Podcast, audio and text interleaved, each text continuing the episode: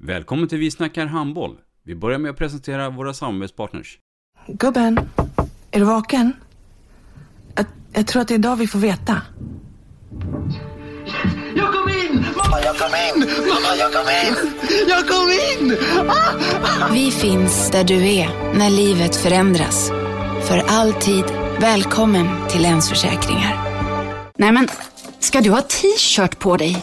Du, det är ingen vanlig t-shirt. Det är en nya bollar till klubben t-shirt.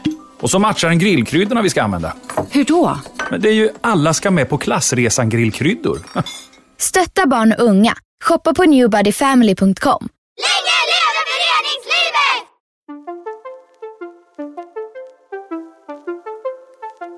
Välkommen säger vi till dig som lyssnar till den nya handbollspodden Vi snackar handboll med Robban Z och Erik Larholm. Vi snackar handboll, där du får veta alla sanningar som du inte visste att du missat. Vi snackar handboll. Idag i programmet Vi snackar handboll, Erik, så vill jag påstå att eh, just nu så sitter vi här med Stockholms bästa herrspelare i handboll. Eller håller du inte med mig om det? Ja, det är ju eh, japanskt kvalitet i, i, på dolken. Sveriges Ivano Balic. Ja. Martin Dolk, välkommen. Ja, tack. Det var fina ord. Eh, tusen tack. Kul att vara här. Martin Per Dolk, född 25 mars 1990. Vem är det? Oj. Eh, om jag var PT så är det Per Martin Dolk faktiskt. Men eh, ja, vem är jag? Jag är... Han, Berätta från början. Från början, ja. Uppvuxen på, mitt i smeten i stan, eh, på Kungsholmen. Började egentligen direkt med, med sport och handboll via mamma. Eh, och på den egentligen vägen är det att jag har hamnat där jag är idag. Ja. Och mina bröder har, har spelat också, men mamma var ju ledare för, i Västermalm då, där jag började. Och, så att jag är nästan egentligen uppvuxen i en, i en handbollshall. Mm. Är, Västermalms IF din moderklubb? Eller ja. är det så? Ja, det är det. så. Och, och på den tiden, hur, hur stor, var, stor var föreningen då? Jag har lite svårt att kanske relatera hur stor den var, men den, jag tror inte att den var jättestor. För att det var väl aldrig egentligen något lag som hade något, eh, något seniorlag som var i någon högre division och eh, vi tränade ju Sankt Erikshallen och jag tror nere på, i strutarna där på kanten så fick man plats med kanske tre sugrör. Så att, eh, det, var, det var inte de bästa förutsättningarna. Men, eh, och jag gissar där till att, att klubben kanske inte var jättestor, men jag vet att den har funnits väldigt länge. Mm. Mm. Vi pratar eh, Kungsholmen. Precis. Ja. Eh, och, ja. Vad är ditt första minne, Erik, av eh, Martin? Ja, det är rätt roligt att du sa det här med sugrör faktiskt, för att den hallen faktiskt. Jag flyttade upp till Stockholm när jag var ungefär 20 år och tränade Skurus pojkar 89 som första lag. Och vi mötte just Västermalms pojkar 89, där du spelade väl i 89-laget va? Ja, det ja. jag. Och då var Martin där som en av, eh, ja, liten kvick jävel redan då. Eh, inte lika överlägsen som det skulle varit nu om du spelade med motsvarande. Men, mm. men du var ju ändå, man såg ju vad du kunde med, med kropp och boll liksom. Så det är mitt första minne. Det går mm. tillbaka väldigt långt faktiskt. Mm. Um, mamma var ju den som fick det att börja. På vilket sätt då? Nej men som jag nämnde så var ju hon, eh, hon var ledare i, inom Västermalm då och min eh, ena äldre storebror, han, eh, så han är fyra år äldre och gick i bollskola. Hon var med och skötte där så att egentligen spenderade jag ju varje helg i, i hallen och på så sätt så halkade jag in i, i, i handbollen då. Mm. Eh, sen har jag ju som sagt också provat eh, nog ja, alla sporter som finns, eh, höll jag på att säga. Men eh, det är ju handboll som man fastnar i, i, för att det var väl det man var bäst på och tyckte var roligast. Fanns det någon sport med, med facit i handen att det skulle kunna blivit den sporten istället för handbollen? Alltså jag, kommer, jag har ganska dåligt minne, men eh, enligt mina föräldrar så jag, det stod ju och lutade mellan fotboll och handboll när gymnasietiden eh, skulle väljas där. Och eh, då säger mina, mina föräldrar i alla fall att det var någon fotbollsakademi, jag tror det var BP, som var intresserad att jag skulle gå där. Sen mer än så vet jag inte. Eh, men eh, jag tror ändå att eh, det var nog rätt val att, att ta handbollen faktiskt. Mm. Det blev ju då några år i Västermalm, sen blev det då Hammarby. Nej, det är ett mellanstopp där. Ja. GT eller? Ja, snyggt. Så är det, det är rätt det. Med den berömda kullen där, 90-kullen, precis det. Ledd För det- av Ronny Karlsson. Ja, och, och det har vi ju också haft i podden då när vi pratade bland annat med Brännberger, Ja. Kristoffer. Just det. Eh, och Dagge var också här då, då så pratade vi då tiden mellan eh, Hammarby och Djurgården och framförallt Skåne. där. Mm, Eh, mm. Och, och eh, även Skog också. också. Mm. Eh, men det är rätt. Eh, be- berätta den här resan då, innan det blev Hammarby då. För att eh, du har ju trots allt blivit äldre och äldre Mm. från Västermalmtiden. Ja, eh, nej men jag började väl inse att jag behövde röra på mig från Västermalm för att ja, kanske ta mig någonstans då eh, inom handboll och, och vinna någonting. Eh, och eh, på den tiden eh, i min kull, 90-kullen då, så, så var det ju GT76 som, eh, och tillsammans med Tyrold, HK Tyrold, som var de bästa två lagen i Stockholmsregionen och även runt om i, i bland de bästa i Sverige. Eh, och då hörde vi egentligen av oss till, till GT då och egentligen hade de full trupp vad jag vill minnas men eh, Ronny Karlsson tillät mig till slut att komma ner och visa upp mig och så fick jag stanna där. Och det ångrar du inte heller? Nej, absolut inte. För att eh, sen på, efter några år där, och jag tror att det var två år eller någonting, så eh, så vitt jag vet så var det väl med eh, snören som Ronny drog i så blev vi överförda sen till Hammarbys juniorer. då. Och på så sätt sen fick jag kontakt med då Hammarbys A-lag eh, via ett pojk-SM-steg. Vi kommer till det. Ganska bra exempel på hur man som inom Stockholm kan ta sig via liksom ganska smarta val. Mm, mm. Eh, att just gå till, här, nu behöver vi ha en bättre träningsmiljö och så, så in i- det, vad man säger, stans bästa lag till sist då, via bra miljöer. Jag är lite nyfiken på Martin Dolk lite mer privat. Alltså jag Mm, tänker skolresan. Mm. Hur, hur, hur var den här än? toppen var den.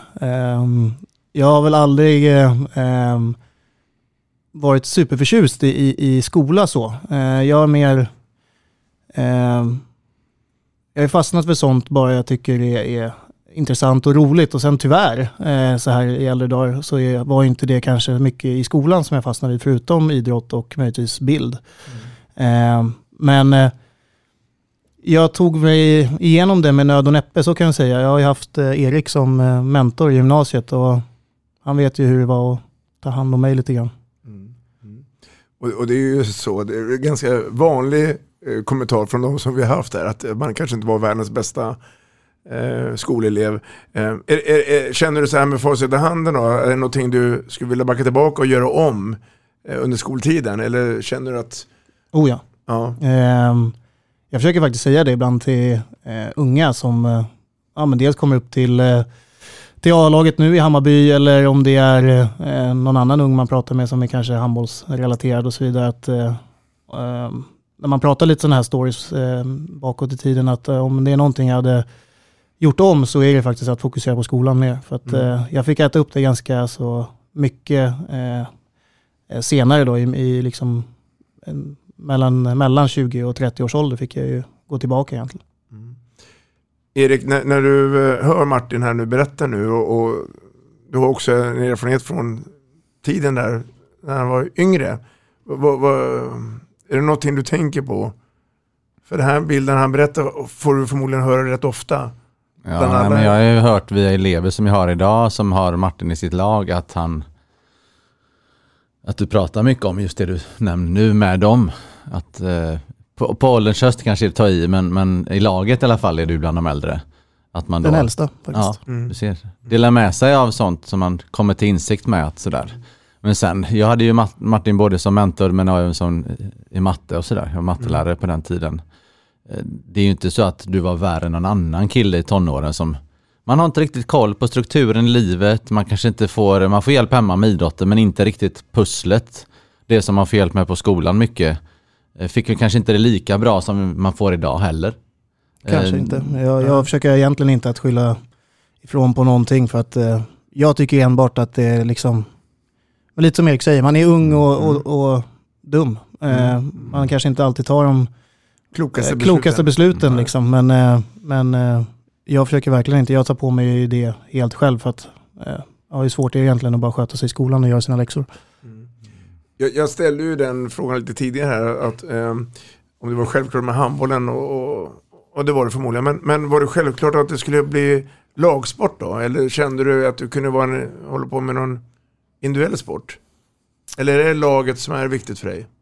Jag tror nog det. Eh, jag tror att den enda sån här individuella sporten jag provade var pingis faktiskt, Mm. eh, när jag var yngre. Det var väldigt roligt visserligen så, men eh, det vart ju mer på sen eh, på fritidsnivå att man spelade där så. Sen jag, jag provade ju hos en klubb, eh, men eh, det fastnade jag inte för. Och, men sen då fastnade jag för fem andra lagsporter. Det var ju hockey, basket, innebandy, handboll, fotboll. Eh, som jag körde samtidigt då ett tag. Men eh, sen så sållades det ju det ena eh, bort efter det andra. Då. Så var det fotboll och handboll kvar till slut.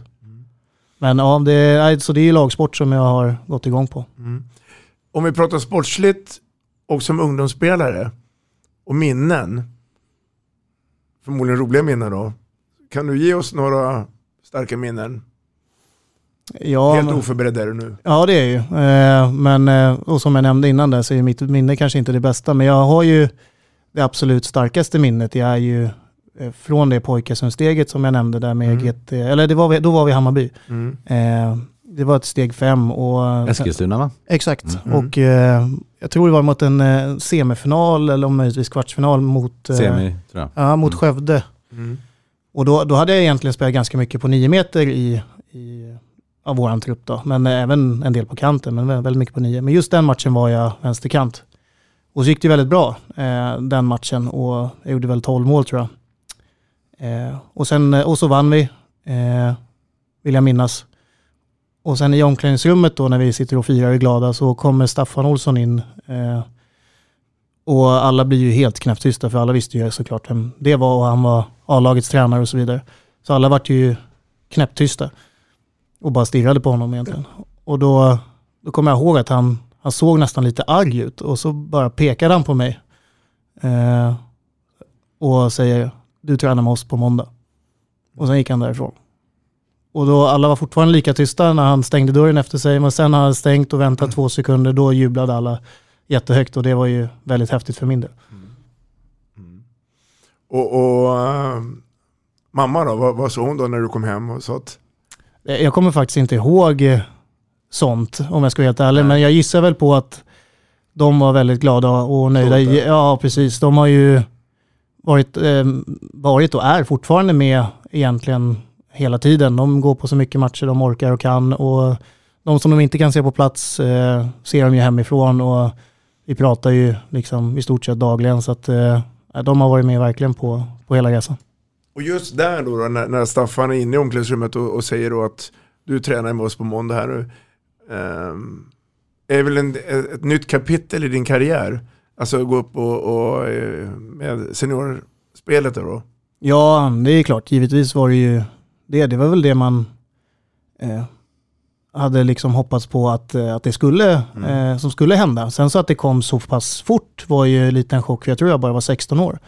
Eh, men sen så, eh, med, också med facit i hand och ska jag vara helt ärlig så var nog jag inte den lättaste spelaren att hantera för, för varken dem eh, eller någon annan i, i A-laget. Jag var ganska så, ja men eh, om man får kalla det snor, snorunge liksom. Och lite divig kanske och jag hade nog det ganska eh, tufft första delen, men med all rätt. Eh, och de fick ner mig ganska mycket på Men du jorden. måste ha haft någon som har dragit i hängslarna och sagt att nu får du fan skärpa det här. Ja, det var egentligen eh, hela, hela laget plus ledarna tror jag. För att jag, eh, ja men dumma beslut utanför liksom planen och liksom, jag skötte mig inte så bra som en, jag tycker en junior som, som kommer upp i ett A-lag ska göra. Eh, så jag förstår verkligen att eh, jag fick eh, mycket skit och verkligen befogat. Och jag är glad för det för att det någonstans så lärde mig, jag mig av det också. Idag spelar vi ju då med Hammarby. Vi, vi Mm. kommer ju komma in i det. Ehm, är det handboll på heltid eller har du något annat sidoprojekt? Nej, det är inte handboll på heltid. Jag, jag jobbar ju som säljare eh, vid sidan av då. Och det är faktiskt, eh, kanske låter lite otippat, men eh, gällande balkonginglasningar. Mm. Så jag, jag säljer sånt. Mm. Mm. Man har olika mål och olika vägar att gå. Eh, Eller Erik? Ja, men det är väl bra att hitta något som funkar vid sidan av. Absolut. Det brukar ju ofta bli, eh, om man, om det går överhuvudtaget, någon typ av frizon från, även om man älskar det man håller på med, i vårt fall handboll, så eh, åtminstone har jag för varje år som går i, i lite mer äldre Mm. kommit till insikt att handboll blir ännu roligare om man har något annat också. Att det inte bara blir en sak, för man blir så beroende av det. Mm. Jag har lite sådana frågor sen just av den, jag inte, vi kommer in på Hammarby-spelet som sen i år sen, så jag sparar dem lite. Mm. Eh, Martin, jag, jag tänker om vi går tillbaka till, eh, eller du är nyfiken eh, och får det också gå tillbaka i tiden som ungdomsspelare. Kupper du det då? Mm. Han du med det med Västermalm och... Ja, det, det gjorde man ju. det. Och du spelar alla de här eh, Partille Cup och ja, men precis. Och, Det, det är ju de jag kanske tänker på främst då. Och Västermalm vet jag kanske att vi var just Eken Cup och möjligtvis de här ICA Cup-stegen som det hette Mm, på den tiden. Jag vet inte om det heter det fortfarande. Ja, det är Eh, USM. USM heter det, ja. Och, eh, men sen kort därefter så vart det ju GT76 och då var det lite mer Eken Cup, Partille och Pojk och JSM, men JSM möjligtvis var med Hammarby kanske. Men eh, det är ju de, de kupperna man eh, kommer ihåg då, så att säga. Eh, och det var ju eh, faktiskt en av de roligaste tiderna i, i ens eh, ungdom tycker jag. Det var ju när man var iväg på, på sådana kupper och fick sova i gympasalar och var med och larva sig med, med kompisarna. Liksom. Ja, det, är, det är så. Mm. Ehm, Stockholms stadslag. Mm. Hann du med den resan? Det mm, gjorde jag. Jag tror, nu ska jag tänka här om det var två eller tre svängar, jag kommer inte riktigt ihåg. Men jag var ju med 89-90-kullen och 90-91 blir ju, så två svängar blir ju. Eh, och så var det ju nå Var det stort då att få dra på sig den här tröjan när det står Stockholm på?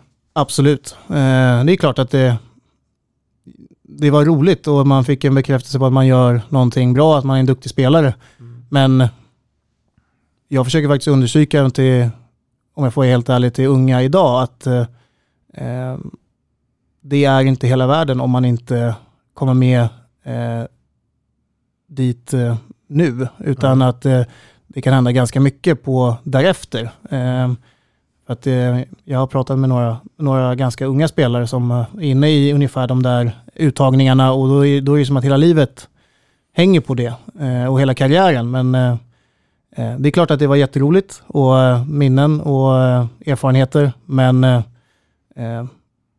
jag försöker återigen understryka om det är några unga som lyssnar på den här podden att om det skulle vara så att man inte kommer med i det så betyder inte det att man inte kan bli en väldigt bra handbollsspelare ändå. Det vill jag fylla på där också med det budskapet. Jag känner att det är, det är en ganska, eller överdrivet stor hets kring att komma med eller inte och att det typ är kört och så som Martin beskriver. Min bror Jonas har 211 A-landskamper och han gjorde ingen Sverigecup. Och Martin har gjort proffsår och Hammarbyår och landskamper och, och alltihop och, och säger det. Liksom det ja, jag hoppas att det går ut att det är klart att det är roligt. Man ska, är man där kan man unna det givetvis men det är inte hela världen. Det finns så mycket annat att se fram emot.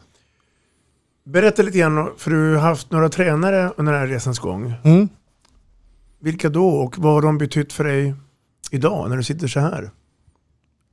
Eh, oj, alla har ju säkert eh, säkerligen betytt väldigt mycket. Eh, Är det några starka minnen du har? Ja, men till exempel Erik tycker jag har varit väldigt eh, eh, bra på eh, just det indivi- individuella planet och liksom utveckla. Han är ju, om inte den största handbollsnörd jag vet. Så, och han brinner ju verkligen för det. Och det, det Säger märker min svärmor också. Ja, hon gör det. Ja, gött. och, eh, nej men, så han ska ju ha väldigt mycket cred för de bitarna, både i, i skolan och även när han var vår tränare i, i, i Hammarby också. Eh, sen har jag haft, eh, ja men som sagt, Staffan Olsson. Också väldigt eh, kunnig i handbollen givetvis. Eh, sen var ju vi i Hammarby hans första eh, tränarjobb. Eh, och eh, jag vet väl inte om Jag och han drog väl inte riktigt jämnt med tanke på att eh, ja, jag var som jag var och eh, jag tror nog att han inte riktigt hade visste vem han var, skulle vara som tränare ännu. Eh, Så att det blev nog lite, vad säger man, clinch där liksom. eh, Att det blev två pluspoler mot varandra. Eh, Men han, jag lärde mig extremt mycket av honom och hans handbollskunnande ändå, eh, givetvis. Och han var väldigt duktig. Men, och sen har vi ju då Kalle och Falle, eh, Kalle Mattsson och Patrik Fahlgren. Mm. Eh, ja, Kalle är väl kanske den som har betytt eh, mest för Men mig. det måste det nästan vara va? Ja, Ja. Eh, det skulle jag nog säga för att eh, han tog ju över A-laget när det var som tyngst, eh, tror jag. Eh, I alla fall på då. Eh, Då var vi nära på att gå i konkurs och liksom alla... Organisationen var... Ja, det var pannkaka. Det har i och för sig varit eh, nog innan dess Fram också. fram tills Kalle tog tag i den. Ja, det, ja. lite så Ja. nästan. eh, Och, och så vi fick starta om. Men, men, eh, ja, men då fick jag ju börja spela mycket och han var en ung tränare och jag var en ung spelare och vi var en ung trupp generellt. Men han gav mig ju extremt mycket förtroende och eh, ja, men litade på mig på planen och, och mitt handbollskunnande och det gjorde ju mig till egentligen den spelare jag är idag. Mm. Eh, och sen så såklart så hade jag en kort sejour utomlands och hade en isländsk tränare som hette Aron, nu kommer jag inte ihåg hans efternamn. bara. Palmarsson? Nej, nej, inte jo. Palmarsson. Nej, Han är- inte Palmarsson. Ah. ja, ja, strunt samma. Han eh, heter någonting på isländska i efternamn. Och eh, också duktig, eh, men jag tycker inte att jag kan slänga in honom, eh, att han gjorde någon större förändring för mig, för jag var där ganska så kort tid, det var nog ett år eh, och några månader, men jag var ju skadad nästan eh, ja, 80% av den tiden, så att så mycket kanske jag inte fick ut av honom. Du har ju pratat om eh, din, din tonårstid här och, och eh, att du delar med dig av erfarenheter idag och så vidare. Eh, Jag tänker att, att du har kunnat spela handboll fantastiskt har du kunnat göra som du typ var föddes. Mm.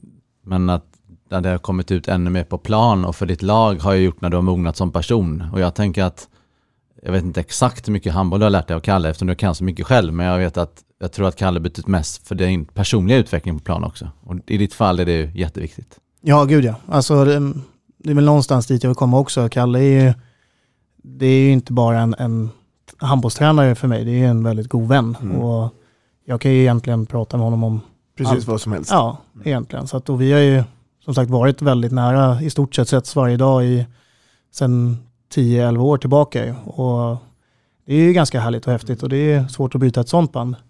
Eh, sen ska jag faktiskt ge lite cred till Ronny Karlsson också i GT. Och för att han, han var väldigt duktig på att, som han gjorde väldigt bra med vår grupp, det var ju att skapa en sta- stark mentalitet. Att eh, eh, ja, men, eh, våga mycket, även om han hade sitt tillvägagångssätt med, med det som kan ibland kanske ifrågasättas. Men det var väldigt häftigt vad han gjorde med vår grupp. Eh, hur han skapade att vi blev ett väldigt orädda spelare som vågade eh, ta för oss och, och, och ge och ta stryk och sådana saker. Det, det ska han verkligen ha cred för. De eh, var ju många vinnarskallar i det laget. Precis, och Henrik Kristoffer Brännberg också. ja, och Henrik Lundvall bland annat. Och, Koppelspelare. Ja, jag tror att om ni hade ställt samma fråga till honom gällande Ronny så tror jag att det är kanske det, det, det första de kommer eh, säga också. Det är väl att hans, eh, hans syn på hur man ska hantera det här med, med skallen. Jag vet ju att du är en, eh, apropå talang, en bolltalang. Eh, men hur var du när det handlar om den fysiska träningen då som ungdomsspelare? Gillade du det då eller försökte du hitta ursäkter och bara jobba med bollen? Det kan nog ligga en sanning i det. Eh, det är ju både på gott och ont när man har kanske talang. Eh, och jag har väl känt att min talang och, och bollkänsla har, har räckt ganska mycket. Sen så, som du säger, jag har nog aldrig haft det där riktiga fys och... och Har det förändrats? Det har gjort. Ja. Ehm, men det där fyshuvudet då har jag väl inte haft sedan tidigare. Och, men det var väl egentligen när jag skadade mig borta i Danmark som en liten polett egentligen trillade ner och jag behövde rehabba mycket och spendera väldigt mycket tid inne på gymmet. Och utbilda mig därefter till personlig tränare. Så att då var det ju nästan en helomvändning istället. Och eh, jobbade som det i fyra år bland annat, eh, parallellt med handbollen då. Eh, men jag skulle väl säga att även idag så, så jag har ju mycket större respekt för eh, och förståelse för den fysiska delen som krävs för att vara elitidrottare. Eh, men jag skulle ändå säga att jag har fortfarande inte den, den bästa, liksom, vad säger man? Ehm, ehm, ja men att eh, om, om, om jag, jag är inte, absolut inte något praktexempel på hur man, ska, hur man ska vara som elitidrottare gällande, gällande den biten. Kanske en, Eh. ingen jättebra förebild. Nej, nej, absolut inte. På det planet Och- nej, på det planet, absolut inte. Och Eh, men det är ju mycket också att jag har, jag måste få i övrigt mitt liv att gå ihop och Mm. funka med handboll, jobb och familj och så här. Och, men absolut, jag, jag ser ju fysträning eh, bra mycket eh, eh, med större, och, och större ögon nu eh, än vad jag Ändå. gjorde förr. Ja. Ja. Vi backar tillbaka bandet lite grann. 2006-2014 så var du i Hammarby. Och sen så kom då det här året 2014-15 för danska Kolding. Ehm, hur, hur och varför blev det i Danmark? Eh, ja, det hade ju gått ganska bra för mig i Hammarby där i, i några år. Mycket Eh, bra. Ja, mycket bra hade Mm. det gått. Och eh, jag hade väl innan jag bestämde mig för Danmark, året innan, även en annan dansklubb som jag var och hälsade på, men som jag valde att tacka nej till. Och det var Sönderjyske då. Mm. Eh, för jag kände att eh, nej, men jag vill nog ta ett till år i Hammarby, spela mycket och bättre på mig och, och erfarenhet och sådär. Eh, men sen eh, året därefter då så, så hade jag två ganska stora intressenter eh, och det var ju då Kolding, Köpenhamn och även Kristianstad. Eh, som var ja, men kanske störst i handbollsligan eh, då eh, och ganska överlägsna. Så det är egentligen, men Kolding på den tiden hade ju väldigt eh, eh, häftiga spelare om man säger så. Det var ju lands- Spelleberg va? Bo Spelleberg, Mm. det var Kasper Witt, det var Kim Andersson, Lukas Karlsson, eh, Lars Jörgensen, eh, Lasse Andersson, eh, Magnus Landin, eh, Marcus Cleverley. Jag menar, om vi skulle samla landskamper i, på de här spelarna då, Räcker inte den här podden till? nej, Nej. lite så. Och jag menar, det är ändå nästan så att det var rankad som en topp 8-klubb i världen. Ja. Det är ju väldigt svårt att då som 24-åring eh, tacka nej till det, utan eh, se möjligheterna till att åka möjligtvis vinna danska ligan och spela Champions League. Det, Skö- Skötte du övergången själv eller hade du agenthjälp då på den tiden? då hade jag agenthjälp Ja. och det var Åke Unger som eh, hjälpte Hjälpte mig. ja. Och superbra. Ja. Eh, men det var en skadad säsong också. Mm. Precis, och det var väl där Idrottens baksida. Exakt. Och ehm, eh, det är klart att min, min, eh, min eh, upplevelse av proffslivet vart ju inte alls som eh, jag hade tänkt och blev skadad tror jag tre, fyra månader in med en stressfraktur i, i smalbenet som man visste väldigt lite om och hur man skulle behandla och ja, hur lång prognos eh, tills jag kommer tillbaka. Det kan vara allt från fyra veckor till ett år. Så det var väldigt jobbigt mentalt och jag har ingen aning vad, eh, vad som händer och vad jag ska göra. Vet du idag nu med, se tillbaks till det, var det en ökad belastning i med Kolding med spel? Ja. Eller var det bara otur? Nej, men, eh, jag har tänkt på det där själv och jag gissar på att det var en ökad belastning. Och lite för att det, som man var inne på, man har fått den här eh, respekten för kanske för fysträning och lite sådana saker. att eh, eh, När man gick dit och liksom kommer dit som en ny spelare och vill prestera 100% och visa upp sig väldigt mycket i början framförallt, då, då ger man ju 1000% i varenda situation. Eh, vilket man kanske ska göra egentligen vart man än spelar. Men det vart ju lite mer där. Och jag gissar ju på att det gjorde att jag fick den här då överansträngningsskadan som, som en stressfraktur är. Eh, sen som det hade kommit om jag hade fystränat mer eller inte, det är ju svårt att säga. Men, men eh, den, den dök upp i alla fall. Och eh, så här med facit i hand så eh, jag valde att flytta hem efter ett år jag kämpade där borta lite mer. Eh, så var det nog rätt beslut att, eh, att flytta hem, för det tog mig nästan fyra år att kunna spela igen. Vad tänker du, Erik? Jag vet, tänker du lite som, som Martin var inne på tidigare. Alltså att jag brukar säga det till, till mina vänner att om, om eh, Martin Dolk hade fått eh, en, kanske haft en ordentlig fysresa från 17-18 år uppåt. eh, Jag säger inte att jag inte är tillräckligt kompet eller till, har inte tillräckligt insikt för att veta om den var dålig eller bra eller halvbra eller så. Men om det skulle vara riktigt bra skulle han, så tror jag att det skulle varit över 100 landskamper och x antal år i Champions League och så vidare. Eh, Det är ju helt omöjligt att säga. Ja. Och det är ju ingen liksom eh, på något sätt någon tråkig anda jag säger det i. Mm. Utan jag konstaterar att handbollen idag är fysiskt krävande. Och Martin har aldrig haft en dålig fysik. Nej. Men när det blir den belastningen så, så, så krävs det ju verkligen att man är förberedd. Och som sagt, det är omöjligt att svara på. Det är ju det. Lite, Och, eh, ibland vill man gissa lite grann. Alltså. Ja, killgissa är ju superkul.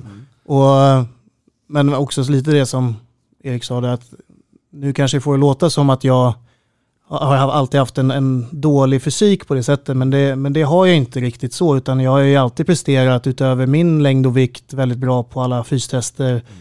Kanske inte löpning, det har jag absolut aldrig gillat om jag inte får springa på kontring visserligen. Eh, men eh, så att, att jag haft en så dålig eh, fys, det, det har jag inte haft om jag får vara helt ärlig. Men Nej. sen är det klart att den alltid verkligen har kunnat varit bättre. Eh, jag tror mycket också handlar om tyvärr den här eh, genetiska lotten som vi inte bestämmer över. Att eh, vissa kan ju ha muskler och magrutor på tungan eh, och eh, ändå skada sig överallt. Medan någon som är lång, stor och tjock och jätteorörlig och allt vad det nu är, den kan spela tills den är 42 utan en enda skada. Så att det, jag tror mycket handlar också om vad man har för genetik tidigare. Och, eh, min, papp, min är pappa ju får ju... superexplosiv så det är klart att den genetiken är ju lättare att dra på sig bristningar, skador överlag. För det är en kraft hela tiden som du utsätter kroppen för. Så. Precis, och min pappa får ju i stort sett träningsverk av att spela pingis. Så att, eh, ja, nu fick han en känga visserligen, men det, så, ja, det är sant. Så att, eh, Det blir ju då en säsong i eh, Kolding. Du väljer då att eh, flytta hem igen om man nu får säga så. För jag utgår från att Hammarby och Stockholm är ju hemmet. Ehm, och där har du varit nu sedan 2015. yes. Och idag är vi inne på 2022. Och du kanske gör nu kanske ett av ditt bästa år någonsin. Eller? Ja, alltså kanske. Eh, det är klart att det är ju superkul att man kan eh, visa att man kan komma tillbaka från en så lång skadeperiod och visa att eh, eh, jag kan komma tillbaka till högsta nivån och prestera på ett bra sätt. Eh, sen så om det är bästa någonsin, eh, det får någon annan kanske svara på, den som kommer ihåg när jag spelade eh, ja, men där 2012 till 14 i handbollsligan, där kanske var mina stora kantår. Det som jag kanske glädjer mig mest åt nu, det är att dels att laget går väldigt bra eh, och att jag har bytt position i stort sett till att bli 9 meters spelare men ändå lyckats eh, ja, men visa att jag håller eh, handbollsmässigt på 9 meter i högsta serien i Sverige också. Det, det är för mig personligen ganska häftigt eh, och en, ett litet sidomål jag har haft. Att eh, ja, nu går jag från kanten egentligen upp till 9 meter och visar, funkar jag här? Och det, än så länge har det, har det funkat. Ja, jag har ju sett dig spela, eh, som jag sa, sen du var 10-12 år gammal. Något. Och sen eh, sett dig spela på högsta nivå innan du blev pappa och så efter du blev pappa. Och jag har även haft dig ett år som spelare och haft typ dig på gymnasiet. Jag vet, du har ju temperament också. Och framförallt så har du temperament på plan. Och du eh, är inte rädd att skälla ut medspelare trots att det kanske egentligen är du som har gjort fel någon gång. Och de också. Många gånger de också. Men, men jag tänker att när du nu är så bra i, i den roll du dessutom har, kan det vara så att det här att när man som pappa behöver räkna till tio och börja lugna sig lite, Ja. kan det, är det lite längre bort till, till, tills det brinner av, att du är lite lugnare som person på plan också? Ja, men, men det ligger nog någonting i det. Och, eh, nu visserligen senaste matchen så skällde jag faktiskt ut eh, eh, en medspelare, eh, även fast det kanske är jag som gör fel ibland och så vidare. Men det är ju mycket det här ja, men vinnarhuvudet som kickar in och jag kan egentligen inte styra så mycket över. Jag tror många av mina medspelare och ledare eh, vet om det om mig. Sen så att om det är något bra eller dåligt, det beror nog på helt situation och så vidare. Men absolut, jag tror att dels med, när man är pappa så får man kanske inte lika bra sömn och lika mycket energi. Så att jag tror faktiskt att jag spar lite energi utan att bli så arg. Men ibland då så får jag faktiskt eh, en känga av både Patrik Fahlgren och Kalle Mattsson. För de gillar ju ibland när jag är arg, för då blir jag ofta mycket bättre också som handbollsspelare. Och sen om jag inte är arg, då, eh, ja, då vill de som sagt att jag ska bli det. Men, eh, och, men det finns de gånger jag har blivit arg och så vill de att jag ska lugna ner mig. Så det är lite, Men lite balans är jag ute efter. Ja, precis. De vill att jag ska hitta det där mellanläget. Och eh, jag tror väl att eh, eh, det har blivit bättre med eh, de bitarna nu. Men jag vet att eh, förr i tiden, eh, då var jag ganska hetlevrad. Du är med på den här härliga resan med Hammarby. Du är också med på resan där Hammarby spelar i Allsvenskan. Eh, Hammarby gör ett val att man vill komma tillbaka till Hammarbyligan. Och det kommer in en ny ledare i gruppen. Och du nämnde honom nyss, Patrik Folgren. Mm. Vad har han gjort för att förändra ditt handbollsbeteende och gruppen? Um, Patrik, eftersom jag också i stort sett bytt position till mittnio som är Patriks gamla eh, position, mm. så har han varit en väldigt eh, liksom stor förebild men också eh, en stor ledare för mig hur, i hur jag ska tänka och hur jag ska spela för att utvecklas på, på nio meter. Sen så, det som är häftigt med, med Patrik är att han är också en, en handbollsnörd och jag är han, och han har nog varit ganska lika varandra i, i, i våra karriärer, liksom hur vi hanterar handboll och eh, fysträning för den delen. Eh, men hur vi, hur vi, vi är ganska lika tror jag på, på många plan. Mm. Eh, så jag tycker att jag och han har, har funkat väldigt bra. Sen så, det han har gjort med gruppen är ju väldigt häftigt. Han, han och Erik fick eh, eh testa på där i, i eh, ett år tillsammans och där fick han lite mer smak tror jag hur jag var tränare. Eh, sen fick han ta över helt då när vi gick ner till allsvenskan. Eh, men då fick han också i lugn och ro implementera sina idéer som han ser om handboll och forma hela vår grupp. Och eh, det har han ju lyckats med ganska så bra tycker jag. Mycket bra.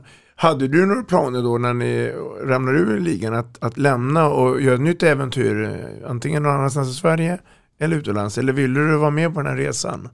Eh, nej, jag hade faktiskt inga planer alls på att eh, eh, lämna.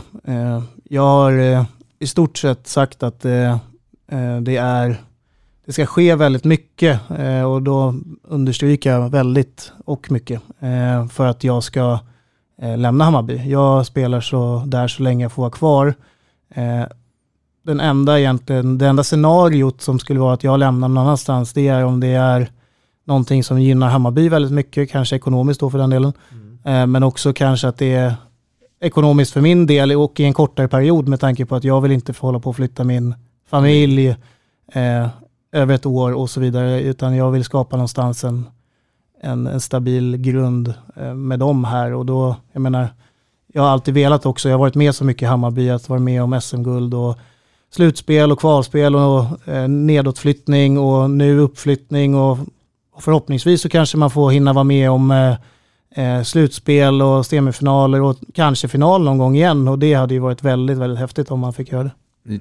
Hur, eh, på temat då, hur länge ser du dig själv spela?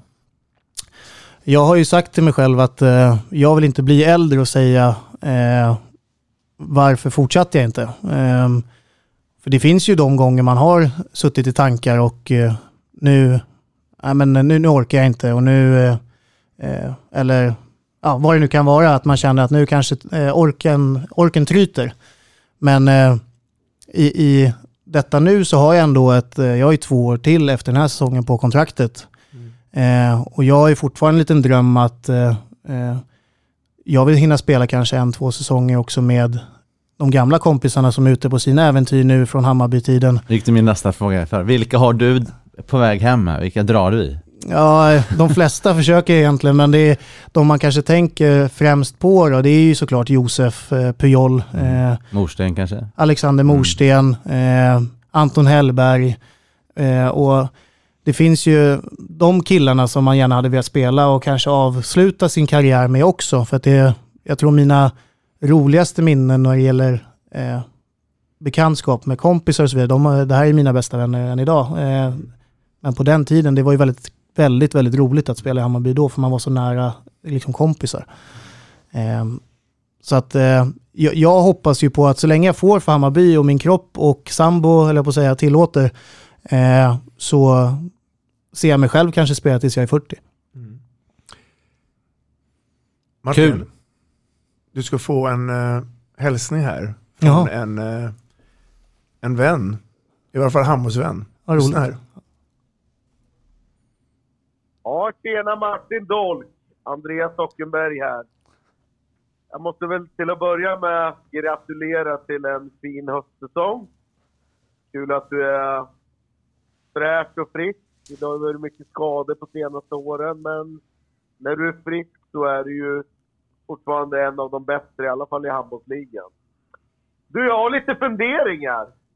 Eh, du jag har ju bara varit iväg en säsong i Kolding. Eh, är det inte läge nu när kroppen är fräsch och sådär och sticka utomlands igen och tjäna dina sista kronor på den här sporten? Eller är din kärlek till Hammarby för stor? Sen andra grejer jag undrar. Eh, när tar Hammarby sitt nästa SM-guld? Och hur ska ni kunna göra det?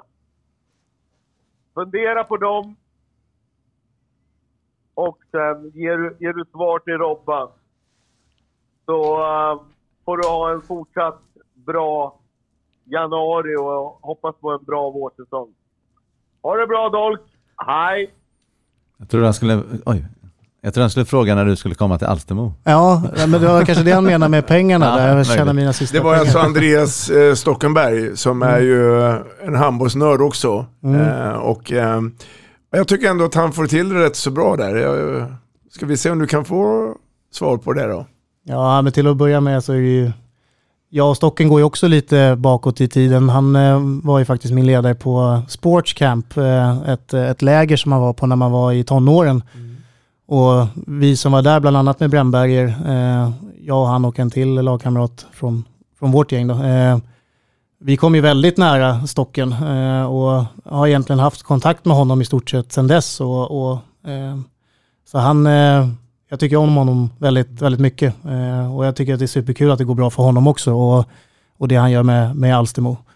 Eh, men för att svara på hans frågor så gjorde jag väl det lite indirekt där med, eh, innan med att eh, om, om det ska ske någonting att jag ska gå utomlands så ska det gynna med både mig kanske och eh, Familjen. eh, familjen eh, men också Hammarby-familjen då om man får säga så eh, ekonomiskt för att återigen jag är på kontrakt men sen så, så här för att ha mig som spelare också måste man nog ha ganska stor förståelse för min kropp och det är där jag har mycket Hammarby att tacka.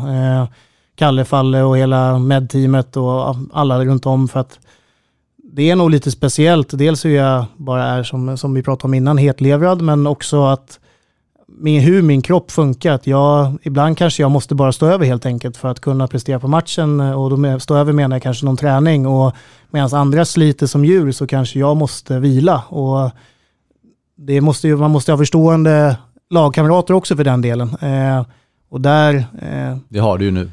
Väldigt, väldigt eh, förstående och eh, det är ganska svårt att slita sig från det och sen att komma till någon annan klubb eh, utomlands. Jag tror säkert att jag hade kunnat prestera, inte det, men om, om, om eh, ledare där och spelare och klubb hade tillåtit hur jag måste hantera min kropp för att kunna spela och prestera matcher, vet jag inte om eh, det hade uppskattats. Liksom. Mm. För att svara på hans eh, andra fråga, när Hammarby tar nästa SM-guld.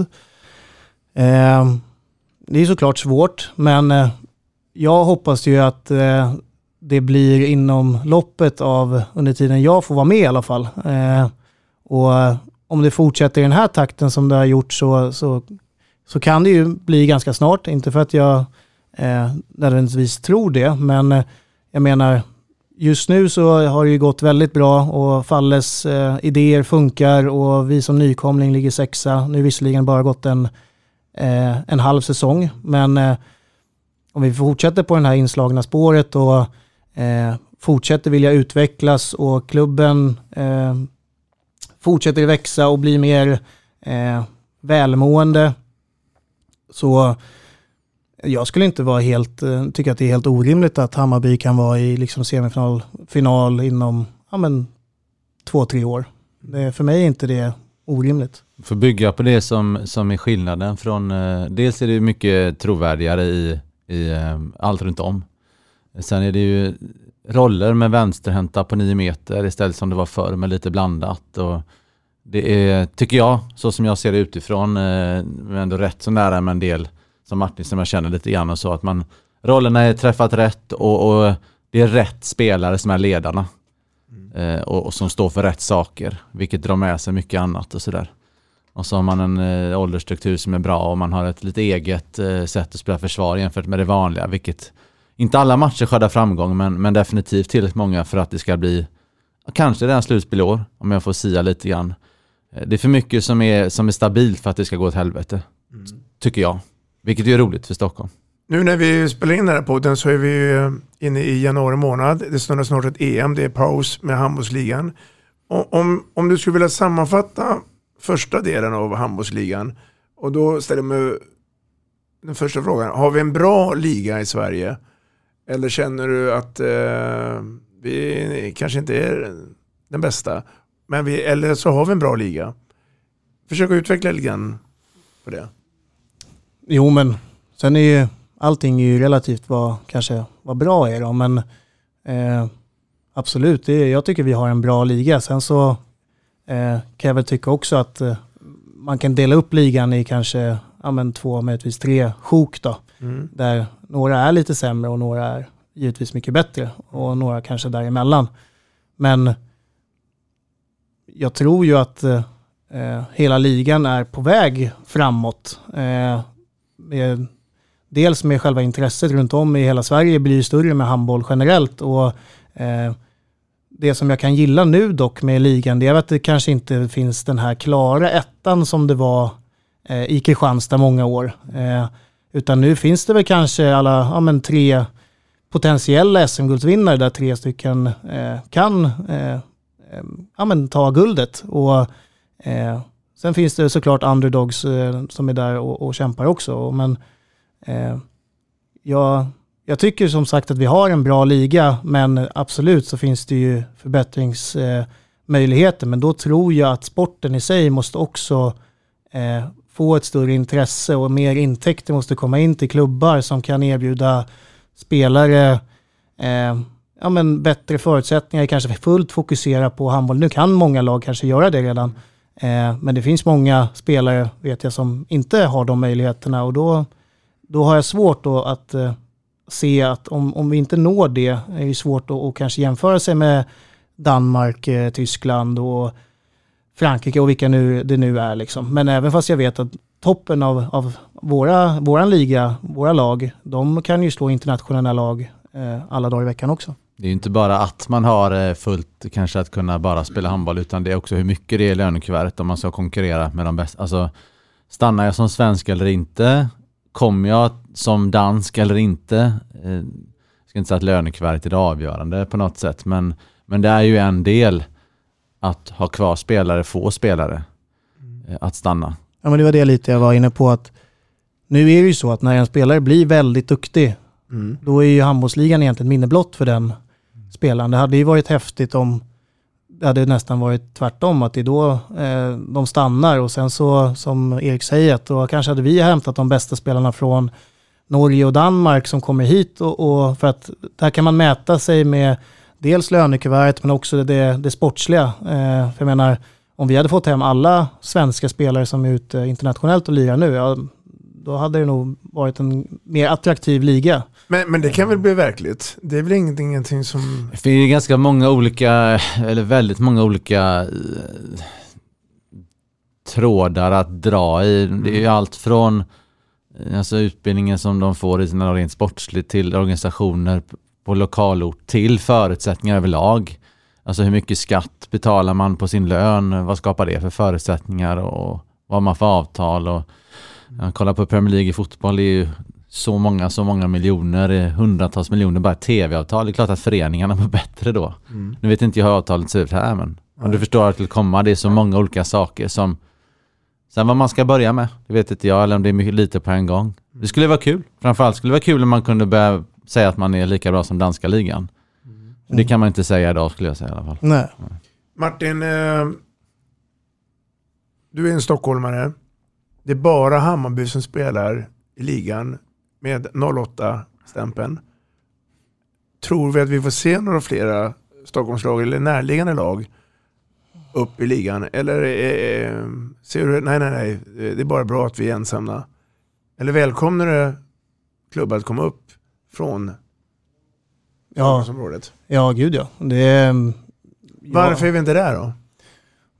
Ja, men återigen, att bedriva sport i, i eh, Stockholm, eh, om vi kanske inte heter hockey-fotboll, men jag tror att även de, det är inte superlätt. Men eh, är ju eh, väldigt svårt. Eh, nu kan jag tala för oss i Hammarby, det är bara svårt att i stort sett hitta träningstider, men också alla intäkter som Eriksdalshallen drar in när vi har match, de går ju inte till vår ficka liksom, utan eh, som det kanske, nu gissar jag, men jag, jag tror mig veta i alla fall att ja, men till exempel Kristianstad, de får ju sina intäkter när de har restaurang och allt vad det nu är. Men vi, vi får inte ha, ha det så här eh, än så länge och det, det, man får kanske inte samma uppbackning. Eh, och det är väl det jag tror lite grann eh, eh, är eh, en av sakerna till att vi inte kanske har fler lag eh, uppe i högsta eh, serierna. Men sen här finns det, finns ju fler saker som konkurrerar, fler sporter.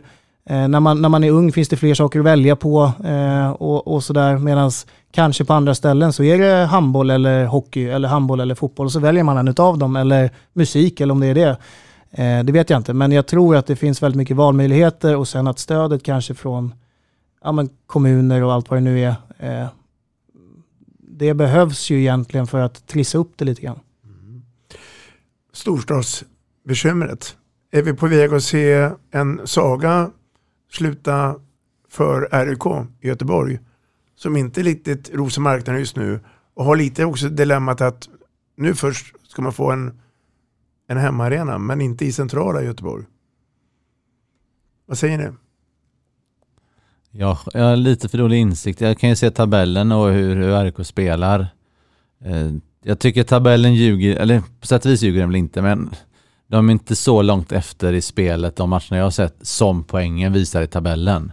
Men de är inte så bra på att vinna tydligen, eftersom det, det är som det är. Och det är ju tråkigt för dem. Sen om det är på väg, ja det får väl egentligen framtiden utvisa. Jag vet ju att Önnered storsatsar med heltidsanställd tränare nästa år, ny tränare och de eh, gör jättemycket för att få in spelare som flyttar till riksgymnasiet just i sin förening och tar nu då Tern Brännberger och mera. Så det, det är väl lite mer konkurrens för RIK också än vad det var för på det planet. Sävehof likadant där med mycket, ja men plocka hem tränare från Norge med, med Micke där och spelare från Danmark och Norge och ja, värvar storstjärnor i vad är den heter namnet där? Eh, Fär, från Färöarna. Ja, ehm, Skippargötter. Elias, det, Elias, ja. ja. Så det, är, det är en annan konkurrens. Eh, Sen får väl Martin svara för vad, hur det känns på plan att möta dem. Mm. Eller, Om eller det blir det samma som Hammarby kanske. Ja, du, var ju, du, Mm. du sa ju det lite tidigare också Martin om eh, dröm att få eh, lite hemvändare till Stockholm. Eh, hur, hur, hur tänker och tror du och Hammarby att ska det vara hemvändare som verkligen vill någonting eller är det bättre att satsa på lite yngre förmågor då? Den här kombinationen nu för att om Hammarby nu ska ta ett steg till hur, hur lyder den? Jag tror eh, bägge delar. Jag, jag hoppas väl eh, att hemvändare som kommer hem eh, inte tänker att nu ska de varva ner. Eh, jag hoppas väl fortfarande att de har någon typ av eh, tävlingsinstinkt kvar och liksom att de fortfarande vill, att de brinner för klubben de går tillbaka till och, och sådana saker. Så att, eh, men jag tror ju också mycket på att man måste få upp eh, de här duktiga unga spelarna som får lära sig av de som kommer hem. Eh, så att, eh, Hur gör vi det bäst? ja, det är ju det som är frågan. På, nå- på något sätt så måste ju unga runt om i, i Sverige få, få, få bli bekräftade att de gör någonting bra och någonting duktigt, att de är, är nära på att eh, eh, ja, men snosa på något A-lag eller in, de, de blir sedda i alla fall. Eh, sen om det är i, i Sverigecup eller vad det nu kan vara, stadslag eller det vet jag inte riktigt ännu. Jag är kanske också lite för dåligt insatt vad, hur det arbetet pågår just nu.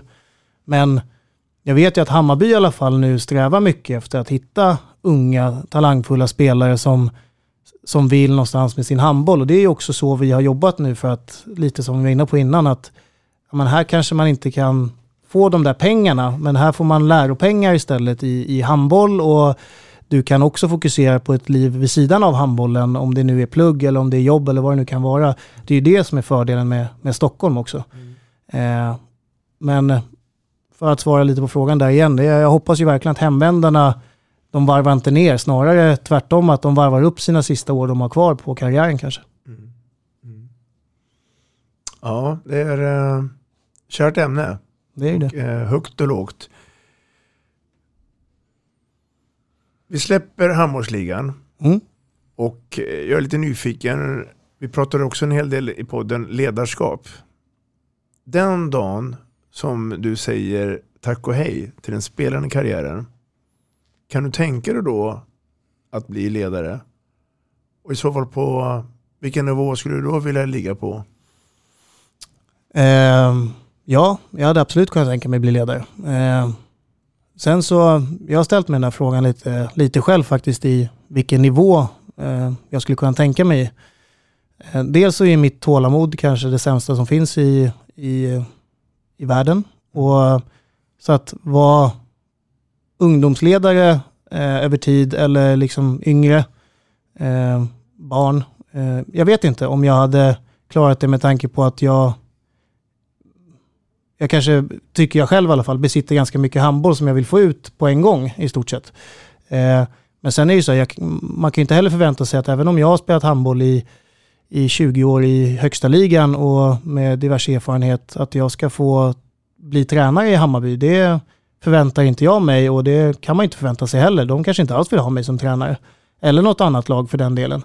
Eh, så att och det kanske är så att jag tycker att det är superkul att träna tioåringar. Eh, när min son väl börjar prova på sporter, det kanske är så att jag blir fotbollstränare. Jag har ingen aning.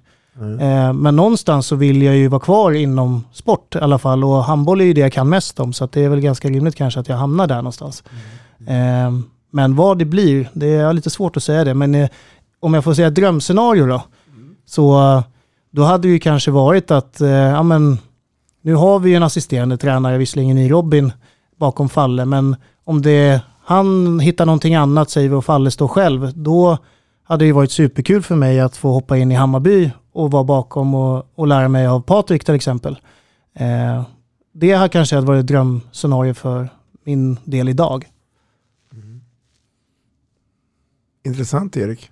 Ja, det finns ju definitivt en, eh, en roll som är given i så fall. Det är ju att ta hand om den inledda tekniken. För att det är inte bara kantspelet Martin behärskar bra, utan det är ju eh, som handbollsspelare, individuella bitarna med finter och tempoväxlingar och sånt. Det är, jag ska inte säga att det är unikt för det är att ta i kanske, men det är ju definitivt topp fem i ligan just på de delarna.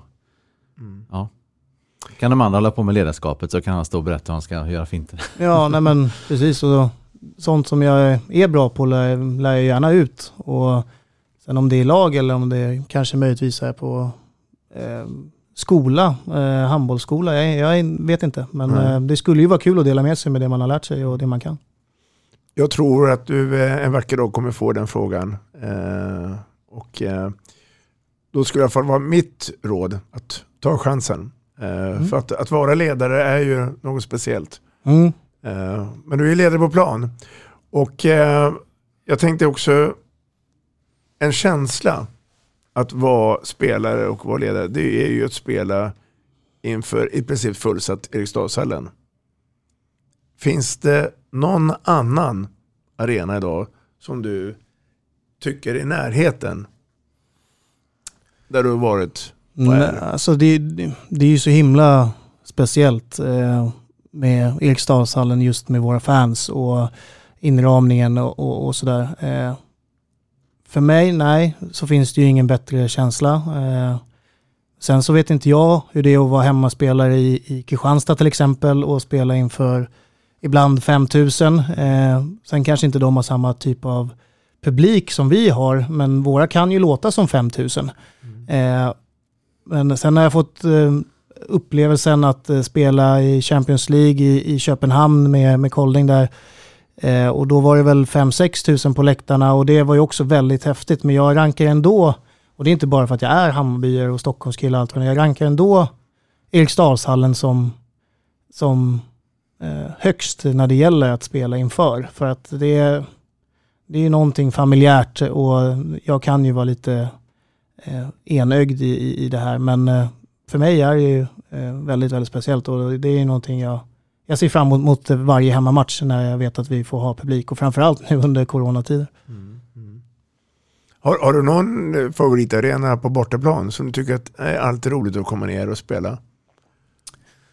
Ja, alltså jag tycker egentligen de där, där lite större arenor tycker jag är, är ju oftast kul att spela. Ja, men Kristianstad och Alingsås till exempel. Och, och så där, jag tycker alltid att det är häftigt, eh, häftigt att göra det och det är roligt. Liksom. Sen är det ju såklart roligt att spela i, i, mot Önnered också, men då blir det kanske mer själva matchen i sig som man tycker är skoj. Men eh, när det gäller inramningar, ja, men då är det väl kanske de här lite större arenorna, arenorna där det finns lite folk. Och, men där kanske Kristianstad sticker ut lite grann också. För att även om det kan vara att de inte hejar på mig så tycker man ju att det är härligt att göra mål mot dem då så att säga. Eller göra någonting bra mot dem. Martin Dolk, tiden är eh, ikapp oss. Det är dags att tacka för eh, den här stunden. Ja, det har varit en ära att ha haft det här. Ja, Och, tack för att eh, du komma. Mycket. Lycka till nu framöver. Stort tack. Vi snackar handboll, där du får veta alla sanningar som du inte visste att du missat. Vi snackar handboll. Vi snackar handboll produceras av produktionsbolaget High On Experience, från vision till passion. Ett avslutande tack till våra samarbetspartners. Hallå! Kommer ni eller? Ja, ja. Har du sett mina ankelsockar? De här? Nej, nej, jag menar skridskoslip till juniorlaget Ankelsockarna. Ja, men kolla bredvid träningsläger med handbollstjejerna-t-shirtarna. Stötta barn och unga. Shoppa på newbodyfamily.com. Länge leve föreningslivet! Gubben, är du vaken? Jag, jag tror att det är idag vi får veta. Jag kom in! Mamma, jag kom in! Mamma, jag kom in! Jag kom in! Ah! Vi finns där du är när livet förändras. För alltid välkommen till Länsförsäkringar.